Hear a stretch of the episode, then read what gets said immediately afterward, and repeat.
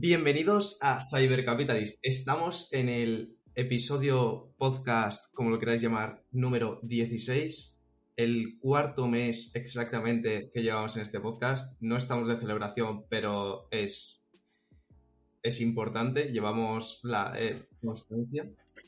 Y bueno, antes de hablar sobre el podcast, recordad, como siempre, que nos podéis seguir en, todas las redes sociales, en las que queráis, en Twitter, TikTok, Instagram, YouTube, aquí mismo, donde lo estéis viendo, Spotify, donde queráis. Eh, si estáis en YouTube, acordaos de suscribiros. Nos podéis comentar por YouTube mismo o por Instagram cualquier cosa que queráis que hablemos. Eh, decidnos, no tenéis ni idea. Lo que queráis. ¿Algo más, Alejandro? Nada que añadir, José.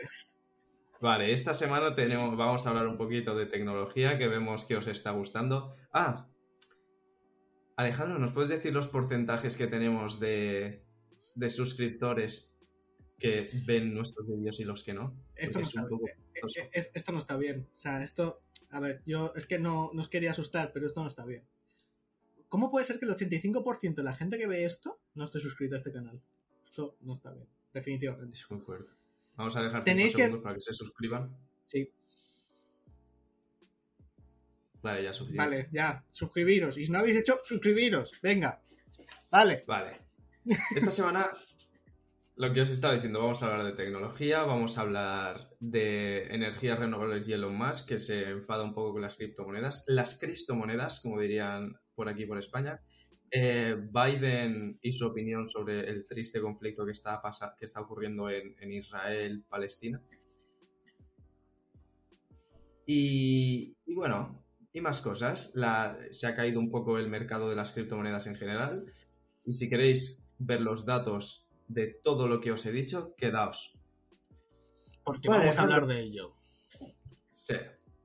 SK Hynix dice que podría duplicar su capacidad de producción de chips. Es, SK Hynix es una empresa de, de chips y lo que notamos últimamente es la escasez de chips. Ahora parece que todas las empresas, después de notar esa escasez de chips, están sacando chips. ¿Qué nos quieres decir, Alejandro, de SK Hynix? A ver, esto hay que plantearlo desde el punto de vista de un mundo global. Se han mostrado estadísticas de qué empresas producen qué tipo de chips y cuántos producen. Corea produce como si no hubiese un mañana. O sea, SK Hynix y Samsung, me refiero. Son líderes en chips de memoria, ¿vale? No hay dos, por así decirlo, dos grandes divisiones de chips, que son los chips de memoria y los chips de, de cómputo, o sea, los chips lógicos, ¿vale? Pues en los chips de memoria, el que va ganando es Corea, por goleada. Gana, o sea, el segundo mayor es Japón, segundo mayor productor es Japón. El primero es Corea. Pues SK Hynix está, quiere doblar la producción. ¿Y cómo se produce todo esto? Os lo contaremos más adelante. Pero tenéis que saber que están centrados no tanto en conseguir nuevos clientes, sino ya están totalmente centrados, enfocados en conseguir una mayor efectividad. Porque están teniendo problemas con los nuevos, como ya os he explicado 500 millones de veces, tienen problemas con los nuevos procesos. Los procesos de manufactura de fotolitografía a tan pequeños ya están empezando a ser muy problemáticos y dan tantos problemas que se eliminan, o sea, se descartan muchísimos chips.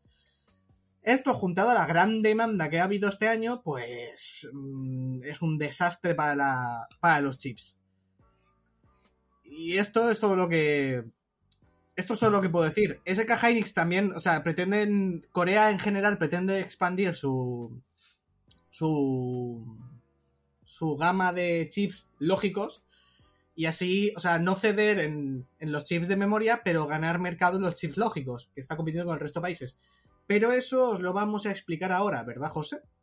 Porque tenemos otra noticia sobre también Sí. los chips. Sí. Doblete de Corea.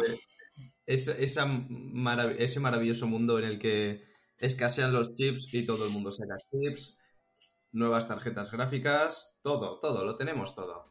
Corea a la, cas- a la caza de TSMC, TSMC lo tenéis que tener más que conocido porque lo hemos hablado muchas veces, nos curramos el canal de YouTube y tenéis unas listas de reproducción en las que podéis ver todo lo que hablamos sobre tecnología. Tenéis ahí más de 40 vídeos solo sobre tecnología, así que id a verlos.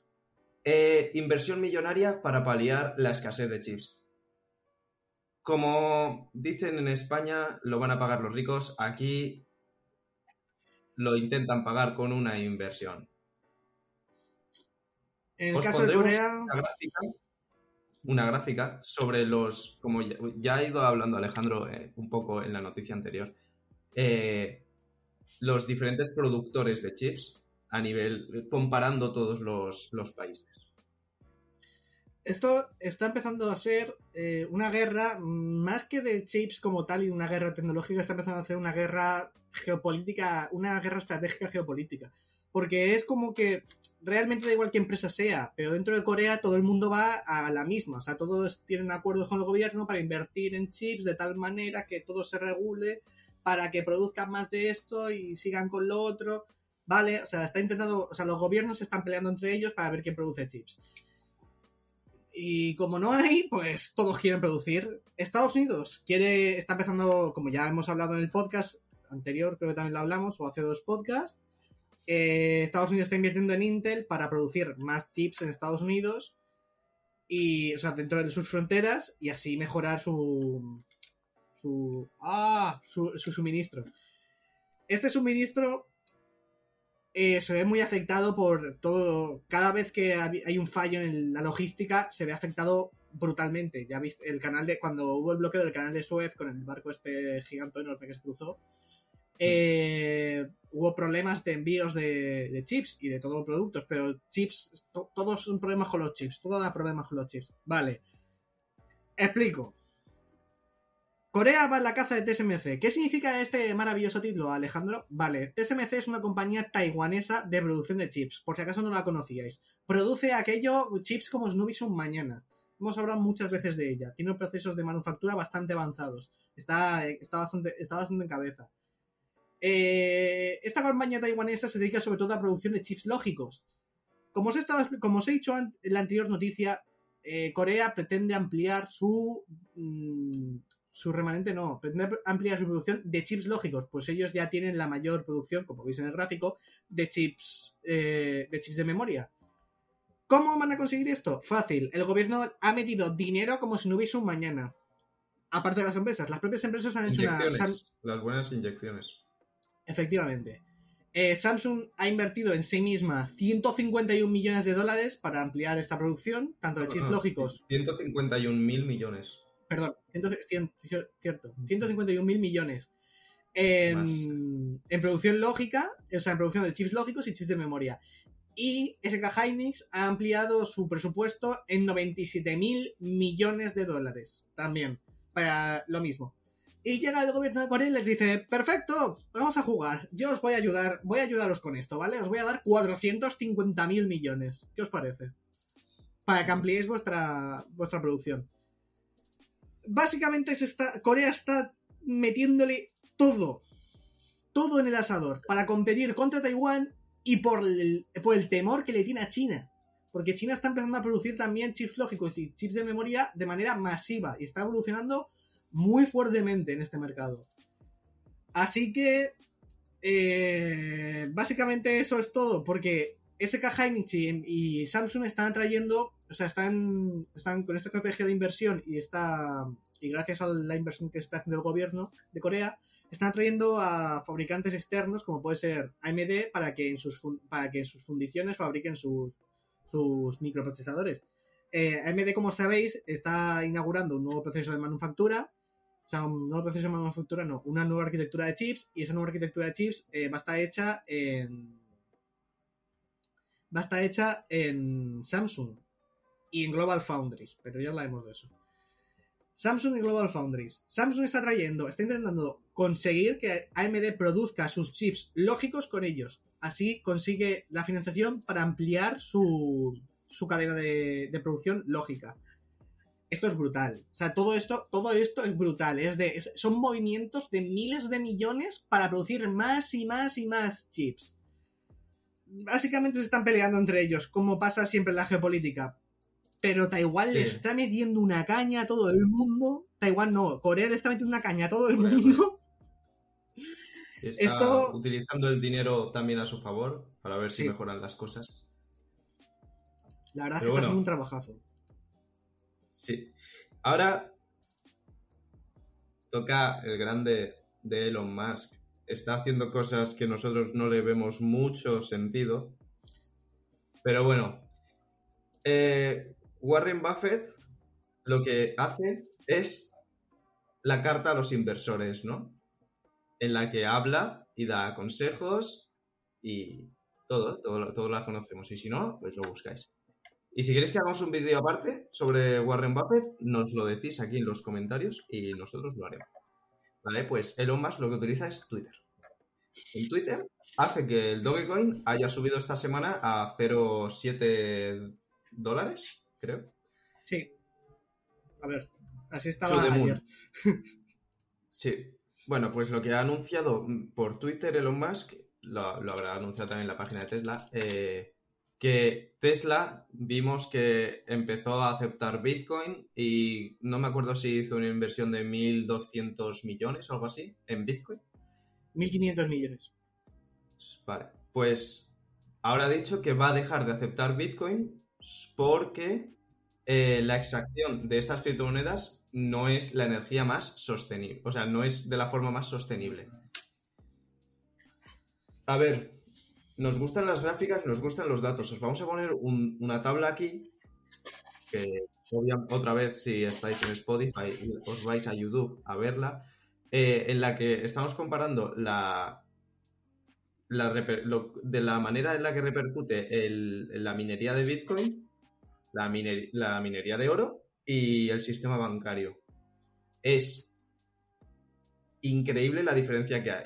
Nosotros tenemos la sospecha, a lo mejor decimos esto y viene aquí YouTube y, o viene eh, el gobierno de los Estados Unidos a decirnos que nos callemos, eh, tenemos la sospecha de que algo le tienen que haber dicho. Porque ese mismo día se anunció eh, una regulación bastante fuerte a Bitcoin.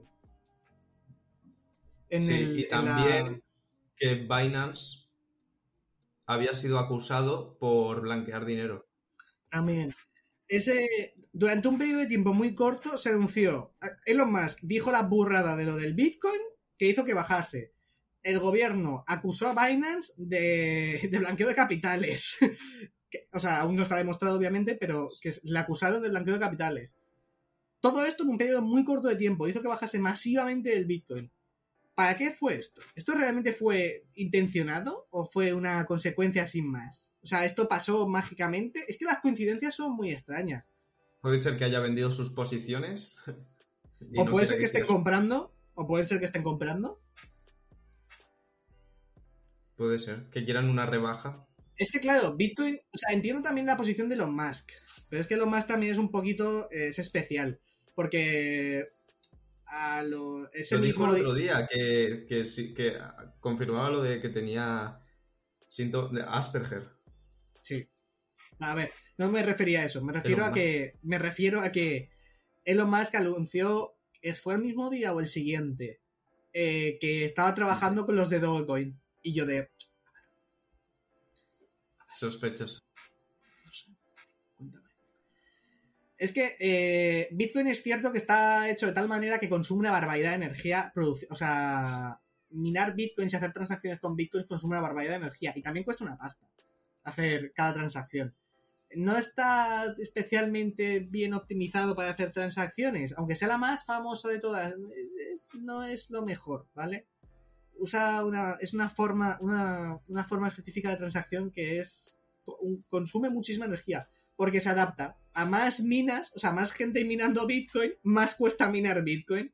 ¿Eso qué significa? Que siempre que a más gente esté entrando, más, más va a costar, más va a costar. Tanto en, cost- en coste de energía va a costar una pasta. Y claro, a más suba el Bitcoin, más es la, la fee, ¿cómo se llama esto? La comisión que pagas en que pagas por transaccionar con él. Entonces es una barbaridad lo de Bitcoin. Es una barbaridad. Es, Es que- es- es Pero increíble. Claro, y después llega, mola lo de que sea limitada, pero claro, eso mola como reserva de valor, pero como capacidad de transacción, no sé. Eh, y además, eh, eh, Es que claro, después llega Elon Musk y dice, no, estoy trabajando con los de Dogecoin para implementar una mayor seguridad. Y digo, claro, justo lo que hacía falta. Subió el Dogecoin a 7 céntimos, hoy está a 5 céntimos, o sea, perdón, a 70 céntimos. Sí, ¿verdad? No sé. Dogecoin Ayer- hoy. Ayer está a 70, hoy está a 50. Sí, Sí, hoy está a 50. Cero Ayer está a 51. 70. Ayer estaba a 70. Cuidado. Es que es una barbaridad. Es que este tío abre la boca y cada vez que abre la boca cambia todo el mercado de las criptos. Es que es impresionante. ¿Qué queréis que os diga? Mm, Estad atentos a Elon Musk y hacedle un poco de caso y jugad con eso, ¿vale? eso como recomendación. Es que no se me ocurre otra. Es de, ¿qué hacemos? No podemos predecir lo que va a hacer. Eh, ¿Va a dejar de aceptar bitcoins? Vale. ¿Por qué? No, es que consume mucha energía. ¿Y el sistema bancario no? ¿Verdad? El sistema bancario no, no produce, no, no tiene emisiones, ¿verdad, José? Esa gráfica que estás poniendo aquí no dice que Ya, produzca. nadie, nadie se fija. Claro. Bueno, parece que no se ha fijado en, en nada. Eh, hemos, hablado, hemos hablado de la escasez de los chips, de que todos las, todas las compañías de chips, de tarjetas gráficas, todos están sacando más cosas cuando más escasez hay. Y AMD alcanza los 3.3 GHz en una gráfica, la RX 6900 XT. XT a lo mejor es de Extreme, como el I, ¿no? Extreme. no lo sé. Sí, es una cosa así. La, la Vale, T significa no titanio, para el que no lo sepa. Porque nosotros Sí. no sabíamos hasta hace poco. Pues eh, se ve que es un, un récord, un hito. Sí. ha alcanzado 3,3 GHz la gráfica. El anterior récord estaba eh, a 3,2. Lo ha subido, es. Eh, Teóricamente está. Teóricamente el límite de estas gráficas está en 4 GHz. Pero esto es como los procesadores Intel i9, los, los Intel tope de gama que hacían overclock extremo con nitrógeno líquido y tal. Eh, nunca llega. O sea, es que es muy difícil llegarlo a ese extremo. Es una barbaridad.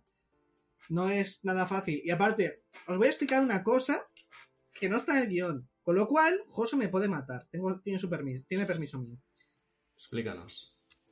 Os voy a explicar una cosa, un fenómeno curioso, y se llama el silicio oscuro.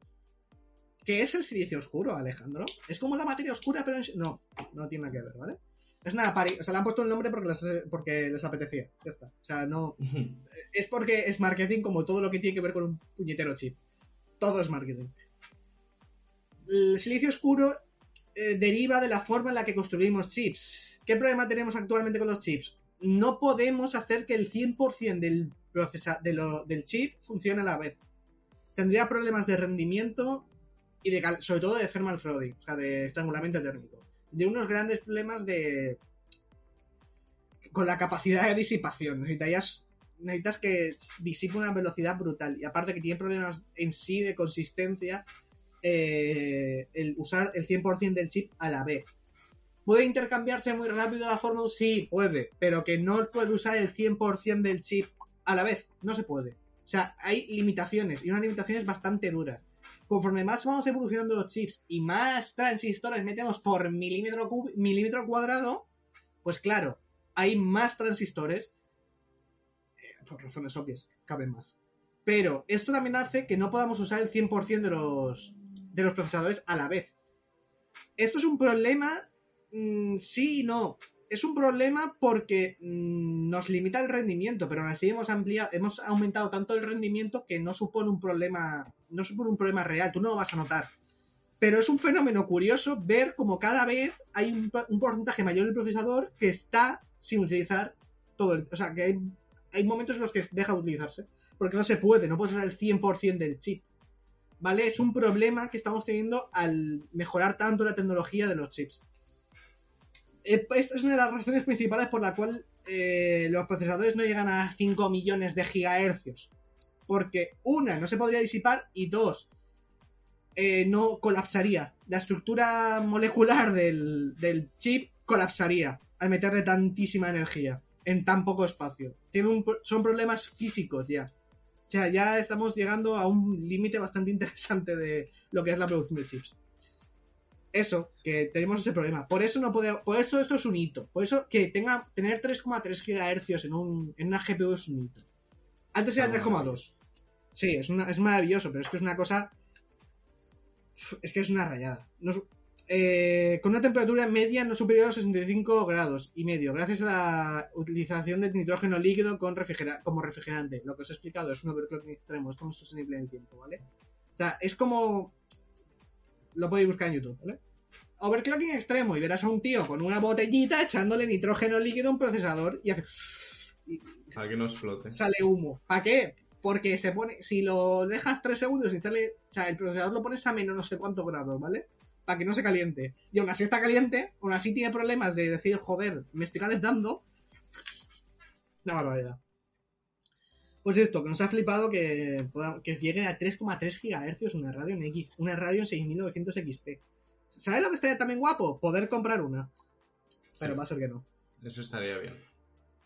Quizá AMD, AMD está, está compitiendo. Sí, a mí me está intentando solucionar esto, ¿verdad? Sí. Sí, seguimos hablando de AMD, pero os vamos a hablar de AMD con otra empresa. AMD y Global Foundries. Estas dos empresas, AMD, ¿sabéis, ¿sabéis qué empresa es? Eh, fabricación de, de procesadores, de, de gráficas, aunque no sea el líder en gráficas, pero bueno, ahí está intentándolo. Y lo que pasa es que con esta empresa, con Global Foundries, eh, tienen un contrato hasta 2024. A ver, esta empresa se dedica a crear eh, obleas que necesita AMD. Y AMD es dependiente de esta empresa, bueno, un poco entre comillas. Eh, lo que pasa es que la empresa esta no quiere dedicarse más a... Bueno, todo esto un poco entre comillas, porque una empresa al final va a hacer lo que le beneficie. Y no quiere, quiere cambiar y guiarse más, o sea, centrarse más sumi- o sea, en procesadores de la fabricación de chips para computadoras cuánticas. Claro, es una cosa bastante es un proceso bastante distinto. O sea, a ver, a nivel tecnológico no, Sí. pero a nivel lógico sí. A AMD no le beneficia y eso es lo que, lo que venimos a hablar, que han hecho un contrato hasta 2024, pero sin exclusividad ni nada. Eso por parte también de las dos, porque eh, AMD está, o sea, Samsung está, como ya he explicado antes, eh, Samsung quiere que produzca con ellos, ¿vale? Porque AMD, a diferencia de Intel, no tiene fundiciones propias, con lo cual no produce sus chips. AMD lo que hace es diseñarlos, pero no los produce. Esto tiene el cuello de botella en, o sea, el cuello de botella de producción de AMD está en las fundiciones. Necesita una gran, un gran suministro de de obleas. O sea, necesitan que le produzcan una barbaridad. Y para esto necesita mm, que Global Foundries estuviese centrado en ellos, hemos estado hasta ahora. Pero actualmente eh, Global Foundries quiere cambiar su, quiere virar su modelo de negocio hacia, hacia una producción de chips cuánticos, como ha dicho José. Y Samsung empieza, empieza, o sea, Samsung, Samsung empieza a producir chips para AMD. Ya lo hacía, pero ahora va a ampliar su sección, como ya hemos explicado en lo de Corea. Pues esto es lo que va a hacer Samsung. Este es su, este es su trabajo. Y Global Foundries, pues, produce también. Este es el problema que tiene AMD. Y es la- las fundiciones. No tiene fundiciones. O sea, él no tiene fundiciones propias. Intel sí. Por eso no tiene tanto cuello de botella ahí. Pero sin embargo también tiene el eh, Intel tiene el problema de que tiene que dedicar dinero a la investigación de cómo producir los chips y al diseño de los chips. Con lo cual es una putísima locura a nivel de presupuesto, ¿vale? Como os haréis una idea. Mm, Por eso AMD puede implementar tecnologías nuevas, como son los 2 nanómetros, los 5 nanómetros, cada vez que salen, porque tiene las, o sea, ya tiene, o sea, él tiene nómina, por así decirlo, tiene contratos con las nuevas, con las fundiciones que se dedican a ello. Así que no es directamente parte de su presupuesto, sino parte del presupuesto de la otra empresa, que es la que se dedica a investigar eso. Eso beneficia a AMD, vale. ¿Sabes cuál es el otro problema que tiene AMD? ¿Sabes por qué no es el líder en gráficas AMD? Muy sencillo. El software. Por eso Nvidia le gana. Por software, única y exclusivamente. AMD tiene mayor ancho de banda y mayor potencia en sus procesadores gráficos. Sin embargo, no tiene, mm, no tiene los núcleos especializados ni la inteligencia artificial que lleva detrás de los sistemas de Nvidia. Eso no lo tiene. Pero tiene la maravilla de que tiene un ancho de banda de el doble, literalmente. Muy chulo. AMD. Así que esto, Los vemos superar a la competencia sí, básicamente. cuando quieran. Eh, necesita una, o sea, AMD va básicamente está comiéndose, necesita que todo el mundo le produzca a él. va a acabar pidiéndole que le produzca hasta a Intel. En nada los acusan de monopolio. Como de normal. ¿Qué Ahora, toca ahora, os- José? os traemos un caso de Samuel Joyner y Evan McMahon, que son dos personas que han sido acusadas de, bueno, de, de robar credenciales y, os voy a hablar de datos. Tú entrabas en, una, en, en un servicio que se llama Ac- Account Bot, que es, eh, es- esta, esta plataforma en 2019 tenía eh, 50 alrededor de 52.000 clientes y ofrecía más de 217.000 credenciales. ¿Credenciales de qué? De HBO, de Netflix, de Spotify Premium, de todo de pago. Pero obviamente lo ofrecía más barato. Tú dirás, "Oh, qué maravilloso. No, porque esto lo estaba pagando otra persona.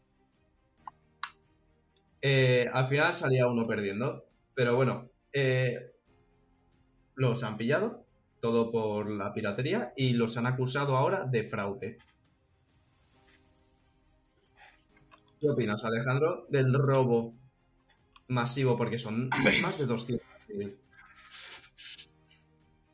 Por razones más que obvias, a mí no me parece bien que se robe masivamente cuentas y contraseñas, ¿vale? O sea, a ver, no. Estamos tontos. También te digo que Estados Unidos es muy hijo de puta en este sentido, ¿vale? O sea, ya han pasado 30 segundos del inicio del vídeo, ya puedo decirlo. Eh,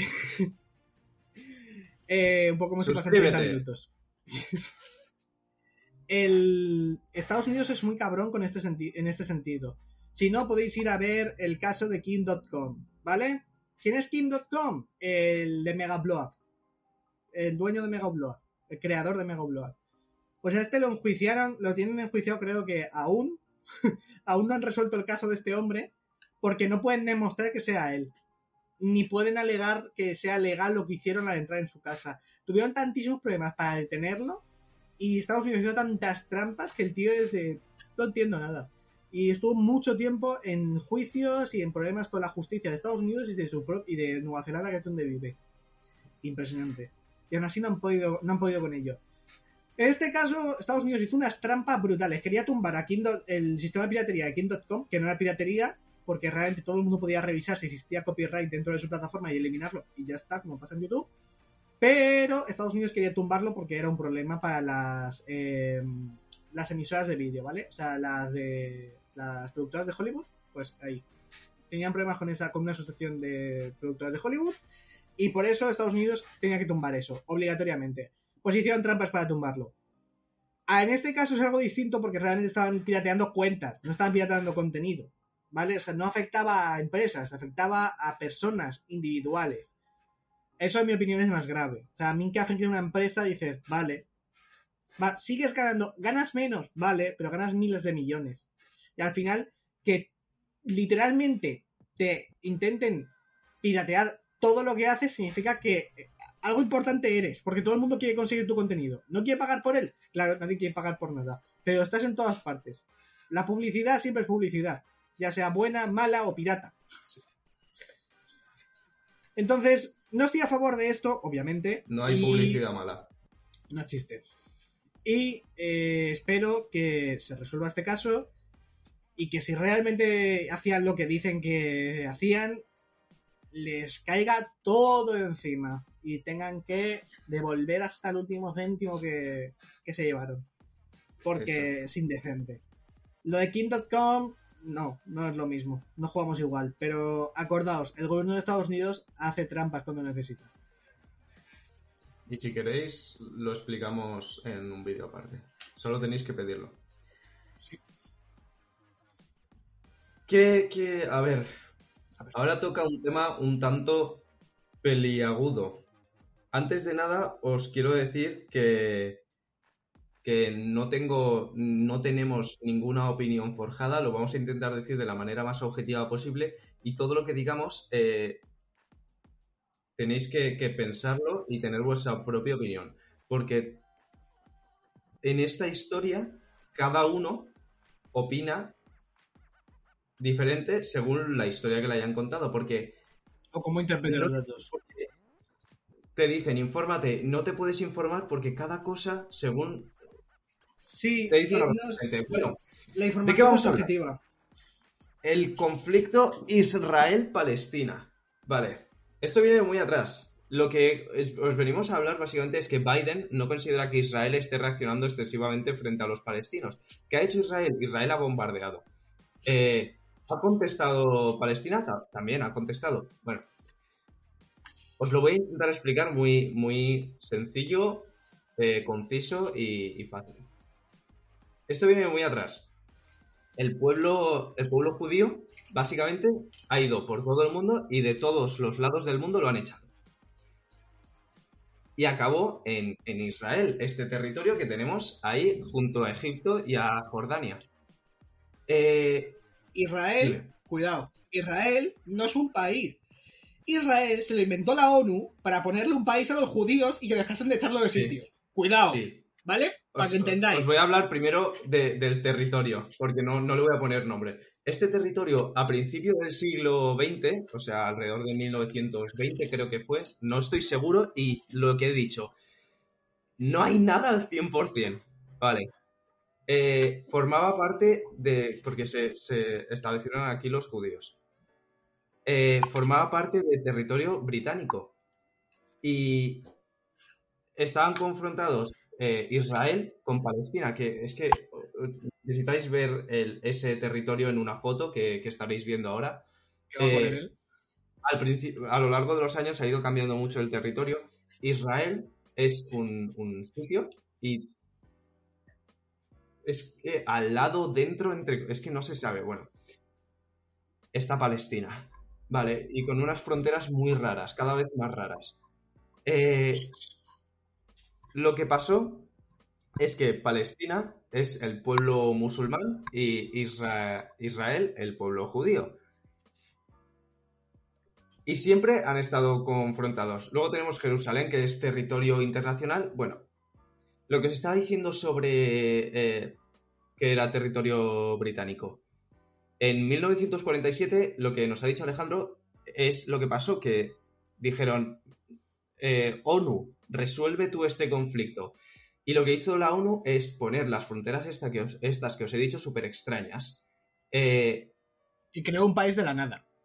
Sí. Y tenemos, eh, es que eh, arriba a la derecha Palestina, que es Cisjordania, y luego tenemos la frontera de Gaza, creo que es. Es que no me acuerdo mucho de los nombres. Realmente eso ha ido evolucionando, o sea, en un principio era un trozo. Realmente Israel era un trozo de Palestina, ¿vale? Lo corta- cortaron un trozo de Palestina y pusieron Israel. Palestina empezó a pegarse con lo de Israel y decir, ah, esto yo no quiero. Israel dijo, perfecto, montó un ejército de puta madre y empezó a ampliar sus fronteras. Hasta que ahora Sí. mismo queda un territorio que básicamente Palestina tiene trocitos, dentro de su propio país tiene trocitos, el resto es Israel. Tienen Gaza, Sí. la famosa franja de Gaza, es una franja literalmente al lado del mar que es, de, que es Palestina. Y otro trozo en el interior del país que es Palestina. El resto del país es Israel actualmente. ¿Vale? O sea, hasta ese punto han llegado. Lo han ido evolucionando hasta que han llegado ahí. están en conflicto. Sí, y eso lleva en conflicto desde que se creó, literalmente. Lo, lo que os digo de que cada uno te cuenta una versión es que lo que nos ha dicho Alejandro de que Israel empezó a avanzar, avanzar yo creo que es el término perfecto porque es objetivo, eh, cada uno te lo puede decir, te puede decir, conquis- conquistaron, liberaron, eh, oprimieron el pueblo. Sí, que cada uno va a decir una cosa.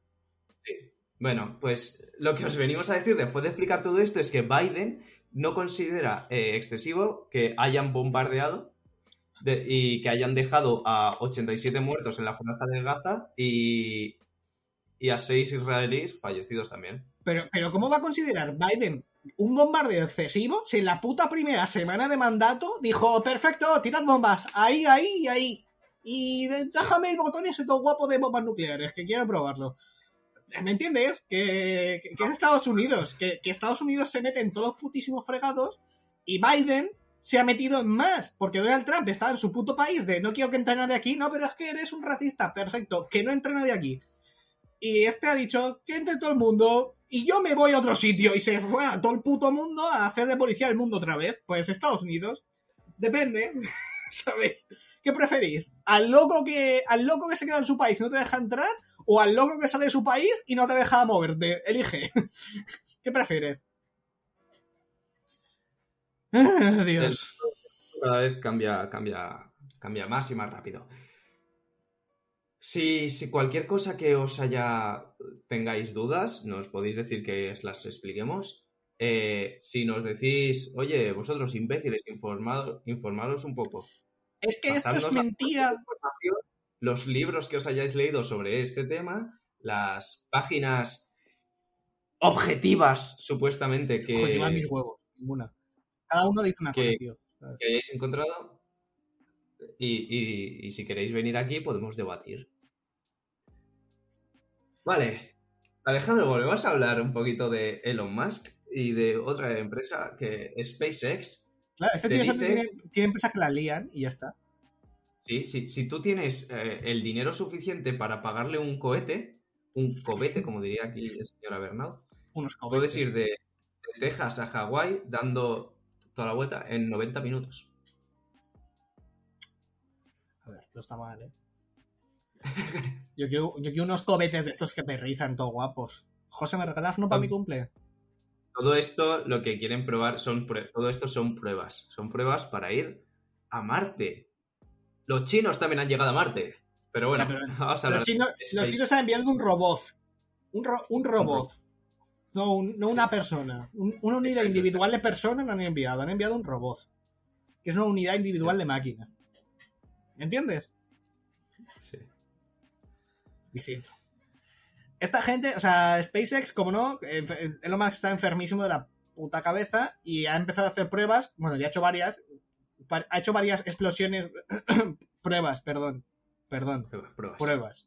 No explosiones. Pruebas. Que explotan.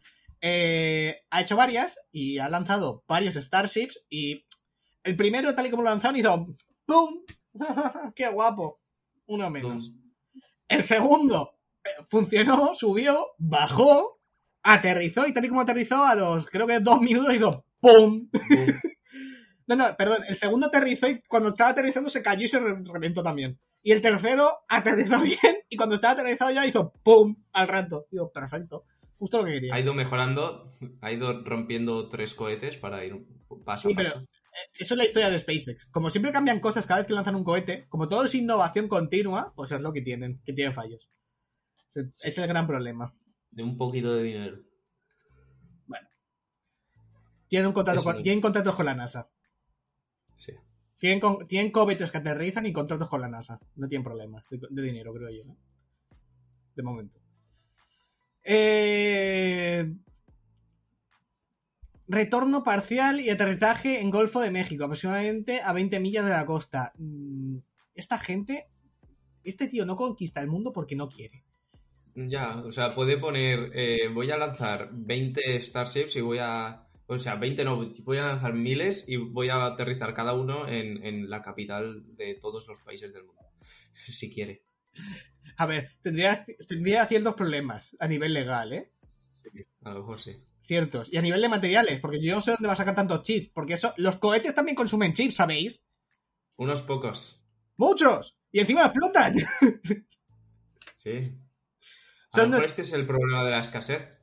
no. Que más se los, se los Y encima los cohetes llevan chips raros, porque son antiguos, no son nuevos. ¿Por qué son antiguos, Alejandro? Porque los nuevos son no están suficientemente probados y no están testados contra rayos cósmicos. O sea, ahora ya más porque puedes subir cosas rápido a la, a la ISS gracias a Elon Musk y a su empresita pequeña, pequeñita, de lanzar Nos damos un paseo por ahí. Exacto. Si la NASA nos invita, vamos. Claro. Entonces pueden probar los chips actualmente ahí arriba. Pero es que antes de eso, eh, cada vez que actualizaban el hardware de una nave espacial tenían que hacer millones de pruebas y costaba una pasta subir pruebas para hacer. ¿Por qué? Porque es que les afectan los rayos cósmicos, que son una radiación que emite el Sol que revienta la electrónica, básicamente. Pues tienen que testear eso, a ver cómo lo aíslan o cómo les afecta. Es un problema, ¿vale? A nivel de hacer chips para cohetes. Es un- El espacio a nivel de electrónica es un problema en general, ¿vale? Es, es un problema. No, no hay aire, primero, no hay aire y segundo, tienes rayos cósmicos. Genial, un entorno genial para la electrónica, la verdad. No veo fallos, ninguno. No. Pues eso, Vamos a hablar de, de- de- también de una fusión, Alejandro. Una maravillosa fusión entre Google y otra vez aparece Elon Musk, Starlink. escúchame, este tío el- es un problema. es que Está en todas partes. Es que o la está liando o es que tiene una empresa que la está liando. Elige. No tiene término medio. Cuatro veces ya hoy. Tres creo ya, De- pero... No, cuatro, sí. ¿Qué es Este esto, hombre tío? está loco. Bueno, pues van a firmar un acuerdo para aprovechar los servicios en la nube. Eh, ya, sé, ya, ya hemos hablado en otro podcast de que Starlink, no me acuerdo de los datos, eran 64.000 al año. A lo mejor me lo estoy inventando mucho. Eh, Que los... satélite. son una barbaridad, da igual. No, el, número, Sí, pero- el número es, no vas a, el número es, los observatorios van a dejar de funcionar porque no van a poder ver estrellas, ¿sabes? Y se, estaba, se estaban quejando todos los, los, Los astrónomos. astrónomos Sí, Porque ahora se ve que los únicos telescopios para observar fuera de la Tierra van a ser. eh, tienen, deberán de ser satélites, telescopios en satélites, mandarlos por encima de la capa de Elon Musk, porque es la capa de Elon Musk, y, y así poder observar. el, eso, eh, Quantum Fracture, que es un youtuber de puta madre de ciencia, que es una, Lo hace, una divulgación, hace una divulgación brutal y explica muy bien.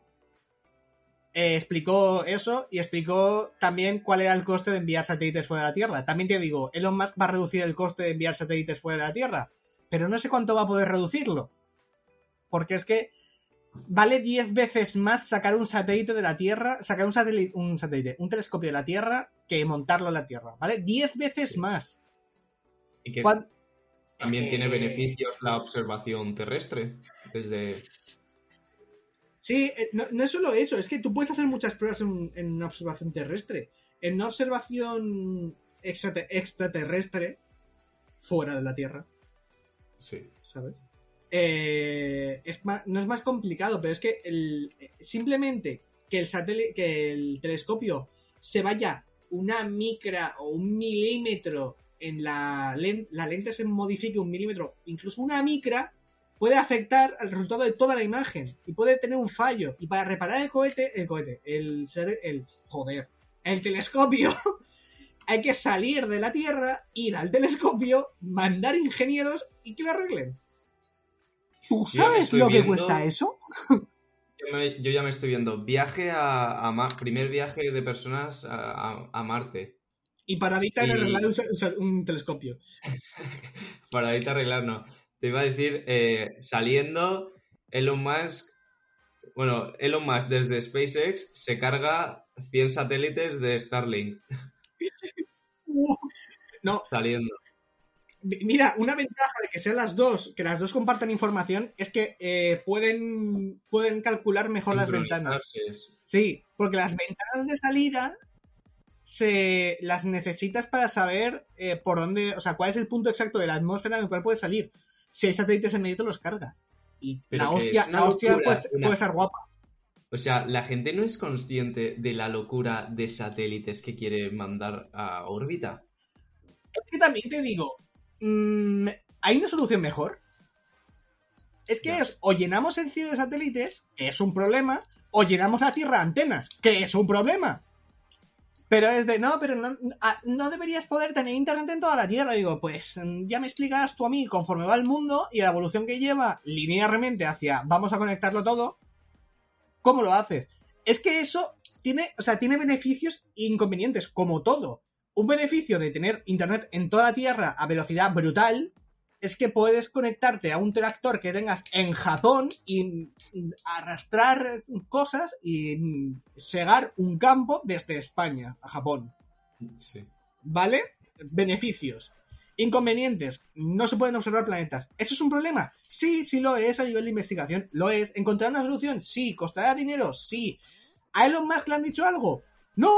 ¿Has visto alguna asociación o algún grupo que no que lo diga, sino que realmente le afecte en algo a la empresa? No. De verdad no tienen la nosotros. capacidad. Le vamos a enviar un tuit a, Ale- a Alejandro, a, a Elon Musk comparando la minería necesaria para lo- conseguir los materiales necesarios para hacer un satélite de Starlink o de todos los que quiere mandar comparado con el Bitcoin. Es que, es que, ¿cómo van a solucionar eso realmente? ¿Pueden? ¿Se puede? ¿Crees que hay una forma de solucionar Claro. que haya satélites en medio? ¿Cómo lo haces? ¿Qué haces? ¿Desvías los satélites de la zona del telescopio? Pero que se- es que no es tan fácil. O sea, no es decir, "Buah, voy a reprogramar los satélites. Que los satélites llevan una órbita, que para modificar la órbita de los satélites tienes que modificarla, pero, o sea, no permanentemente, pero tienes que modificarla con una antelación brutal. Y eso significaría dejar una zona de la Tierra sin cobertura de Starlink. ¿Cómo Sí. lo van a hacer? O sea, ¿qué van a hacer? ¿Van a dejar una zona sin... Después también había una ¿Y cómo-. Y quieren controlar tantos miles, porque eran más de 100.000 en total, estoy igual. segurísimo. Da igual, lo de controlar satélites es fácil. O sea, es fácil entre comillas. Escúchame, son satélites muy pequeños, ¿eh? O sea, son satélites... ¿Sabes qué hace falta? Chips. Puta. es un problema, ¿eh? Está Y empezando que a te problema. suscribas también hace falta. Sí, eso también hace falta. ¡85%! ¡85! Es, es No, ¿eh? absurdo que solo el 85% de los que ven. No, No, al revés. Solo el Que- que el 17. 85%, 87% de los que ven los vídeos no están suscritos. No puede ser. Es muy Lo indignante. dicho, que Elon Musk le ha puesto capas negras a los satélites, se calienta, entonces ha tenido que quitar. Entonces, da igual. Hay satélites en medio, no podemos ver los, plan- los planetas. No podemos. ¿Solución? No lo sé. Elon Musk Solución. Provee. Elon Musk proveerá. Como dice. Cambiamos de tema y hablamos de criptomonedas. Criptomonedas. Las criptomonedas, lo que os he dicho al principio, han caído esta semana estrepitosamente. Hemos visto un Dogecoin muy alcista en los últimos días, aunque los últimos dos días ha vuelto a bajar desde 0,7, como ya os hemos dicho, hasta 0,5. Tenemos también Cardano. Cardano es el único que se ha mantenido en su vida alcista. También os, las más importantes, bueno, tenemos VeChain, OGN, eh, cualquiera, cualquiera que me digáis. Ha bajado Eh, no. Stellar Lumen no ha bajado. Invertid en Stellar Lumens. Hacedme caso. Es un consejo. Bueno, y voy muy os- drogado. os hablo, eh, se han desinflado un- un- alrededor de un 3%. Tenemos a Bitcoin que bajó 1.715 dólares, alrededor de un 2,98% y baj- eh, se- esos son se quedaba en 56.012 dólares, lo equivalente a 46.000 euros más o menos. Nos vamos a decir los datos concretos aquí, 46.046 euros. Porque a los 15 segundos había variado, ¿vale? Para que os hagáis una idea. los datos que os estamos dando ahora no son los mismos que de que cuando nosotros los recogimos, ni serán los mismos de que cuando veáis el vídeo. Eh, Ethereum, Ethereum perdía un 3%, 124 dólares, y cotizaba a 4.012 dólares, que, bueno, Ethereum, si lo vemos en retrospectiva desde hace unos meses, ha sido una absoluta locura. Y son 3.298 euros. Y Dogecoin es el que os he dicho ya, que ha subido con locura gracias a, al mundo maravilloso y a Elon Musk un poquito. Cardano tampoco cae, por cierto. Exacto, es lo, que, lo que os he dicho, Cardano, Cardano ahora mismo está, lo he mirado hace una hora, estaba a, dólares. 1,99 dólares cuando lo he mirado. Dos ¿Ha pasado? 2.12 ahora. Eh, y, Dogecoin, y Dogecoin ha bajado en las últimas 24 horas un 3,62%. 2,12, dime ese porcentaje, por favor, porque eso es increíble. Cardano ha subido un 13,52% en las últimas 24 horas. Es que es una locura. Y Stellar Lumens ha subido un 0. ¡Ay! ¡Qué poco! Ah, no, perdón, me, Sí. equivoco- me he equivocado, me he equivocado. Si vemos toda la semana, Sí, al han, final. han subido. No, este- Stellar ha subido la semana un 6% y Cardano ha subido un 31,72% esta semana. La madre que me parió. ¿Pero qué ha pasado esta semana? ¿Por qué solo sube Cardano? ¿Qué pasa aquí? Porque, porque sí. Y Polkadot también sube. Impresionante el mundo de las criptomonedas. Sube, baja. Eh, fijaos lo- diciendo que cualquier día perderán todos los que estén aquí dentro su dinero. Fijaos los fundamentales de esto, porque. O sea, fijaos los white papers de, los, de las criptomonedas y no os fijéis tanto en que suba o baje, porque al final, que Ethereum baje hoy da un poco igual si sigue siendo la cadena de refer- sigue siendo la blockchain de referencia para hacer contratos inteligentes. Va a seguir usándose porque es la base de los contratos inteligentes. Ah, ¿Ha subido si Cardano? Normal. Si queréis un vídeo solo de criptomonedas, O ya NFTs. Exacto, de lo que sea. Y de por cualquier aquí, tema relacionado con las criptomonedas que llevamos bastante investigado, eh, podéis pedirnos cualquier vídeo. sí. por aquí dejamos el podcast número 16. Suscribiros, seguidnos en Instagram, Twitter, Facebook, eh, YouTube. Activad En la todas partes. Y hasta la Y- próxima. Chao.